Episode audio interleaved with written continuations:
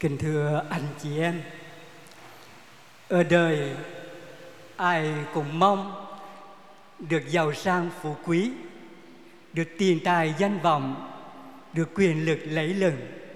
Thế nhưng có một người lại không thích sống theo những gì người đời mơ ước mà lại đi tìm kiếm một đời sống khác, có thể nói là một đời sống lội ngược dòng để sống theo những lời chúc phúc của Chúa Kitô mà chúng ta vừa nghe trong bài tin mừng hôm nay.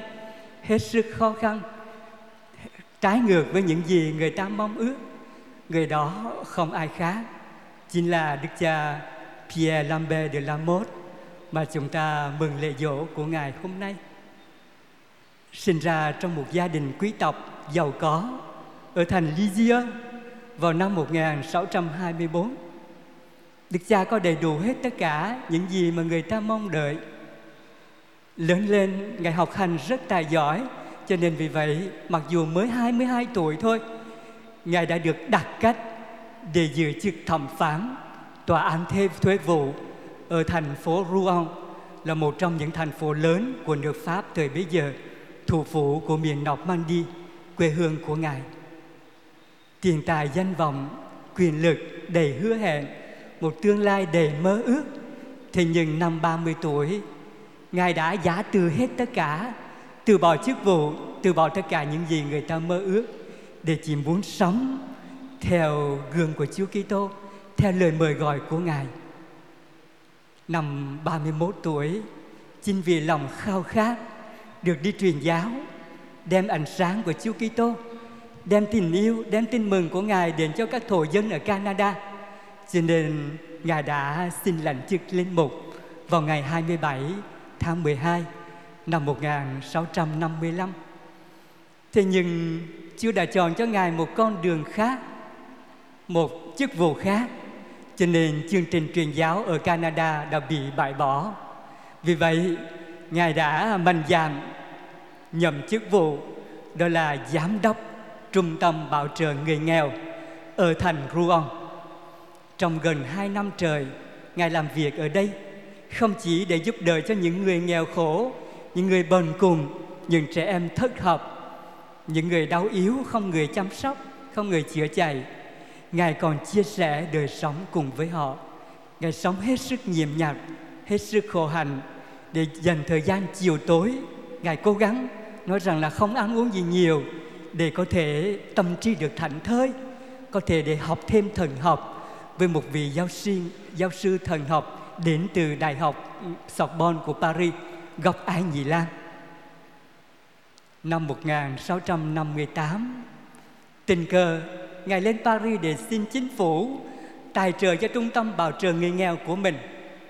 Trong thời gian lưu trú ở Paris, Ngài đã tham dự một hội nghị về truyền giáo và Ngài hết vô cùng hết sức ngạc nhiên bởi vì tại hội nghị này người ta đã đề cử Ngài là một trong những vị giám mục hay đại diện tông tòa sẽ đến hoạt động ở vùng Viện Đông, tức là quê hương của chúng ta. Nghe như vậy thì Ngài lên đường đi Roma không phải bởi vì Ngài muốn chức vụ, thế nhưng bởi vì Ngài khao khát được đi truyền giáo. Mà đáng lẽ Ngài đã được đi rồi, nhưng mà cho đến hôm nay Ngài vẫn chưa được đi. Cho nên vì vậy Ngài đến Roma để mong ước rằng nhờ sự hiện diện của mình mà Đức Giáo Hoàng ở Thánh Bộ có thể sai Ngài đi truyền giáo. Chúng ta biết rằng từ 10 năm trước, cha Đắc Lộ sau khi bị trục xuất ra khỏi Việt Nam, Ngài đã quay trở về Roma, vận động xin tòa thánh lập những vùng truyền giáo cho đằng trong và đằng ngoài và gửi những vị truyền nhà truyền giáo để các đức giám mục đến để hoạt động vì Ngài thấy cánh đồng truyền giáo trên quê hương của chúng ta đầy triển vọng thế nhưng lại không có thừa gặp. Nhưng mà thánh bộ còn rất do dự. Do dự vì nhiều rất nhiều khó khăn. Trong đó có một khó, lý do tế nhị đó là sợ đụng chạm. Với quyền bính chính trị là người bồ đào nha họ có quyền bảo trợ các sư truyền giáo ở việt nam mình. Và hơn nữa một lý do thực tế nữa đó là ngân khố của tòa thánh không có được rộng rãi cho lắm. Bây giờ nếu mở thêm vùng truyền giáo thì lấy đâu ra tiền bà thấy như vậy đức cha Lambert từng với kinh nghiệm của một thẩm phán cho nên ngài đã thuyết phục được tòa thánh bằng cách hứa sẽ dâng tài sản của mình để trang trải cho hoạt động truyền giáo ở của giáo hội ở vùng Việt Nam. Cho nên sự việc đã nhanh chóng được giải quyết. Năm sau, 1659, cùng với Đức cha François Panluy, hai vị được đặt làm đại diện trong tòa. Đức cha Panluy ở đằng ngoài, còn Đức cha Lâm Bê ở đằng trong. Mấy tháng sau, thì Ngài chịu chức giám mục. Sau đó thì Ngài rất nhanh chóng thu xếp hành trang để lên đường đến sứ truyền giáo của mình. Và Ngài là vị đại diện tông tòa đầu tiên được tòa thánh bổ nhiệm vùng hoạt động vùng ở truyền giáo ở Việt Đông vào năm 1659, người đầu tiên lên đường. Thế nhưng chúng ta biết thời bấy giờ tình hình chính trị ở Việt Nam quá khó khăn. Các cha dòng tên bị trục xuất khỏi xứ. Cho nên sau gần hai năm trời, nếu tính cuộc hành trình của Ngài từ thành phố Marseille đến kinh đô Thái Lan, Ayutthaya thì gần hai năm trời. Ngài phải chọn kinh đô của vua vương quốc Xiêm làm nơi trú ngụ bởi vì Ngài không thể đến Việt Nam ngay lập tức được. Gần 17 năm trời làm vị đại diện tông tòa của giáo hội ở đằng trong. 17 năm thì quá ngắn ngủi đối với một đời người, thì nhưng khá dài đối với một vị giám mục, với một nhà truyền giáo để Ngài có thể đóng góp điều gì đó cho giáo hội Việt Nam, cho quê hương của chúng ta. Có ba đóng góp lớn mà Đức Cha đã để lại cho giáo hội Việt Nam mà Đức Đức Cha Hùng đã chia sẻ như chúng ta vừa tham dự ở hội trường. Và đồng góp lớn nhất đó chính là ngài là vị đại diện tông tòa đầu tiên hay là vị giám mục tiên khởi của vùng truyền giáo đàng trong. Và với tư cách này, ngài đã đặt những nền tảng cho về việc tổ chức của giáo hội một cách quy củ. Mặc dù rất khó khăn, cuộc hành trình từ vương quốc xiêm đến việt nam đầy nguy hiểm vì chính sách cấm đạo của vua chúa nhà nguyễn và nhà trịnh ở miền bắc. Thế nhưng vào năm 1669 70 ngài đã làm cuộc hành trình đầu tiên đến hàng ngoài để thay cho đức cha Panly kinh lý các anh chị em tín hữu giáo hội đằng ngoài. Và tại đây chúng ta biết ngài đã tổ chức công đồng đầu tiên ở Việt Nam, đó là công đồng Phổ Hiến vào năm 1670 trước đó thì ngài đã tổ chức công đồng ở Ayutthaya, nhưng mà đó là công đồng dành cho các nhà truyền giáo. Cho nên vì vậy mà chúng ta thấy bản văn của công đồng cũng rất dài, rất chi tiết. Trong cái công đồng phổ hiến là những điều hết sức cụ thể. Để làm sao? Để không chỉ các nhà truyền giáo mà thôi, cả những linh mục Việt Nam vừa mới được phong chức, những thầy thầy giảng rồi cả những giáo dân, anh chị em Việt Nam cũng có thể thực hiện được đó, trong đó đặt ra đền hướng, đường hướng, nền tảng cho những hoạt động hết sức cụ thể thế nhưng cũng lại có ý nghĩa rất lớn, tạo tiền đề cho sự phát triển và tồn vong của giáo hội Việt Nam sau này. Cuộc chuyến công du thứ hai, nhưng mà lại chuyến công du đầu tiên đến đằng trong, Ngài đã thực hiện vào năm 1671 và 72. Đây là chuyến đi có thể gọi là không chính thức về về phía chính quyền Việt Nam, bởi vì Ngài không được phép. Trong chuyến đi này thì Ngài đã cũng giống như ở Đàng ngoài, tổ chức công đồng ở Hội An và những ý tưởng mà Ngài đã dùng ở công đồng phố Hiến cũng được lấy lại trong công đồng Hội An này.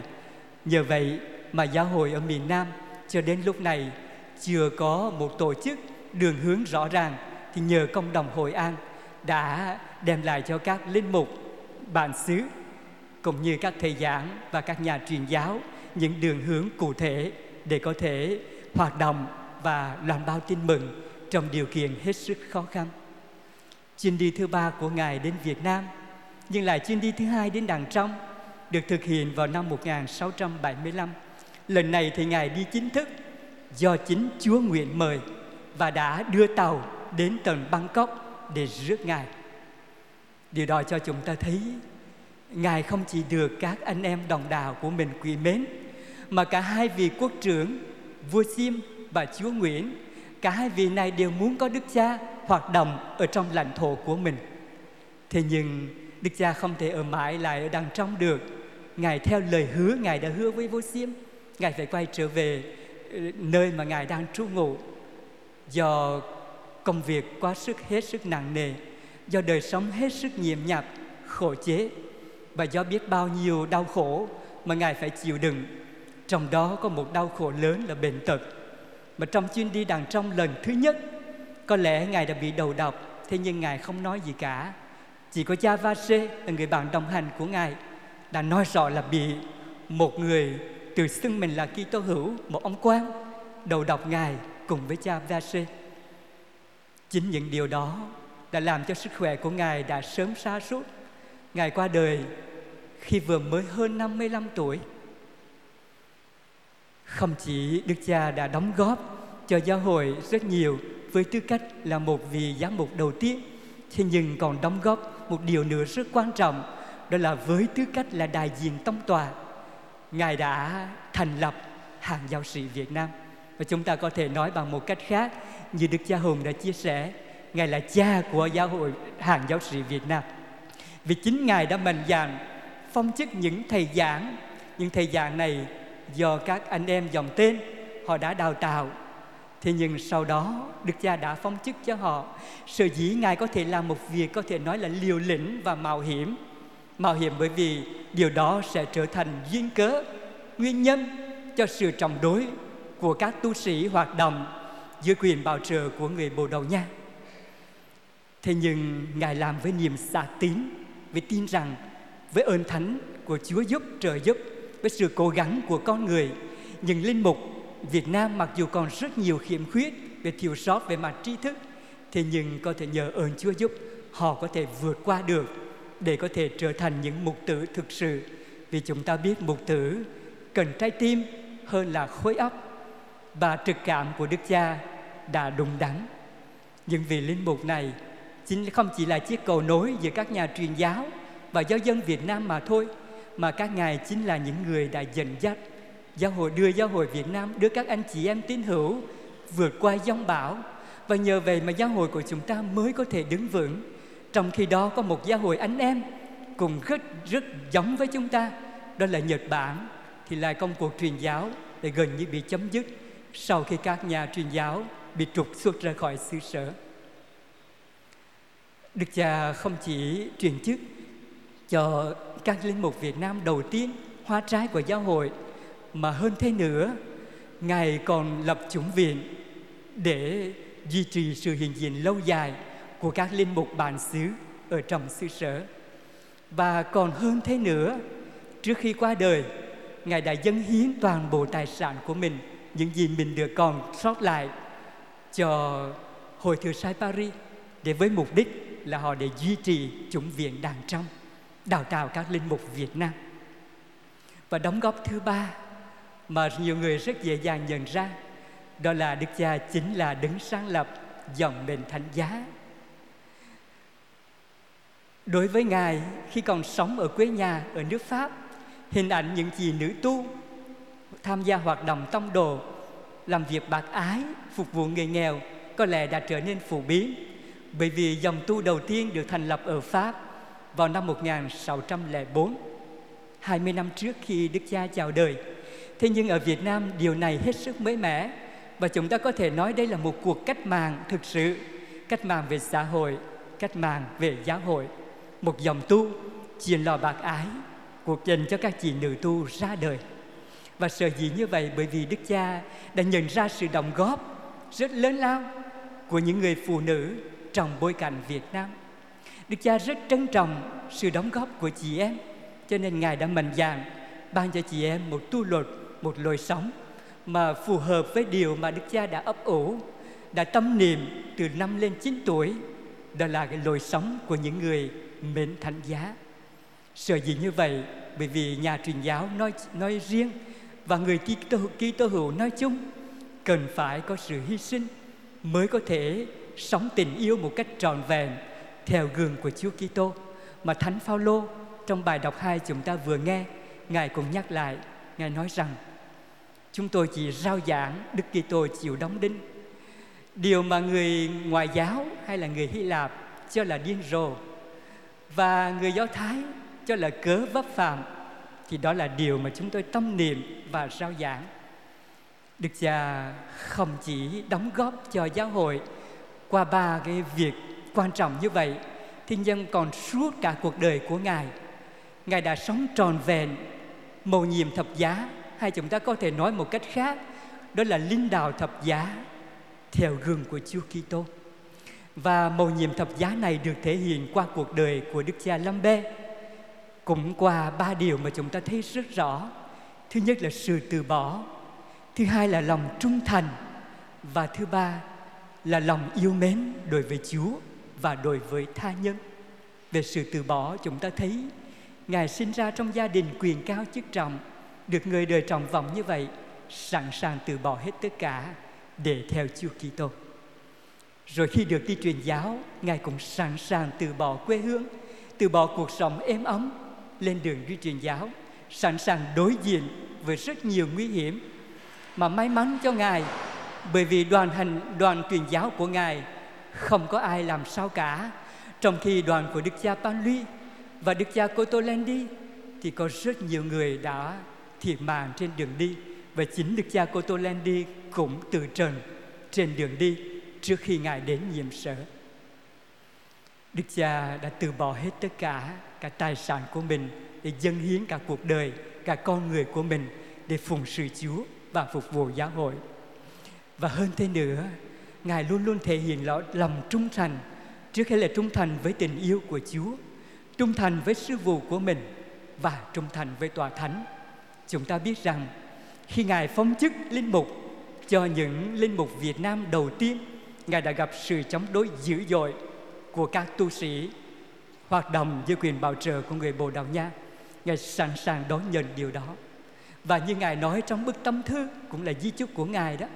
Ngài nói rằng tôi áo ước được chết ở trong giáo hội công giáo và vâng phục hoàn toàn tuyệt đối vào Đức Giáo Hoàng.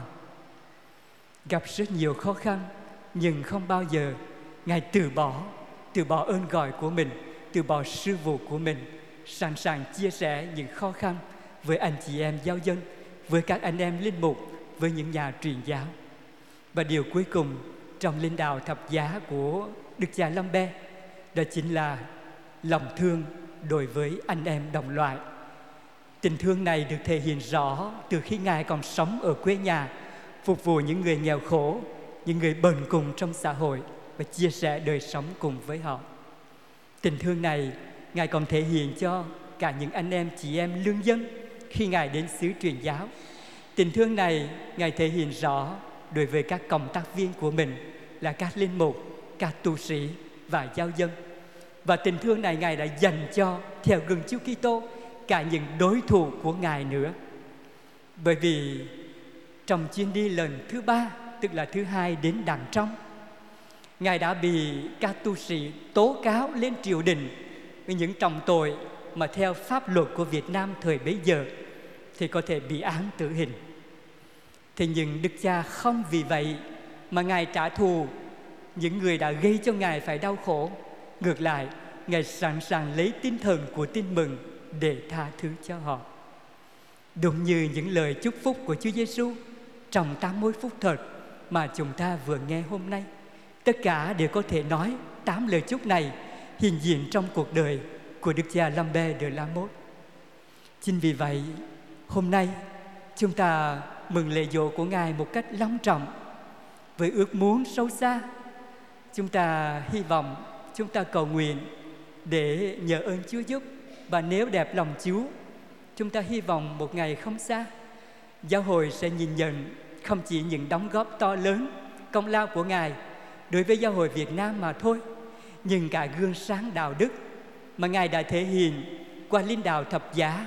Ngài đã đó sống điều đó từ khi còn nhỏ và đã di nguyện lại cho các anh chị em mến thánh giá không chỉ các tu sĩ mà cả những người sống đời mến thánh giá tài thế.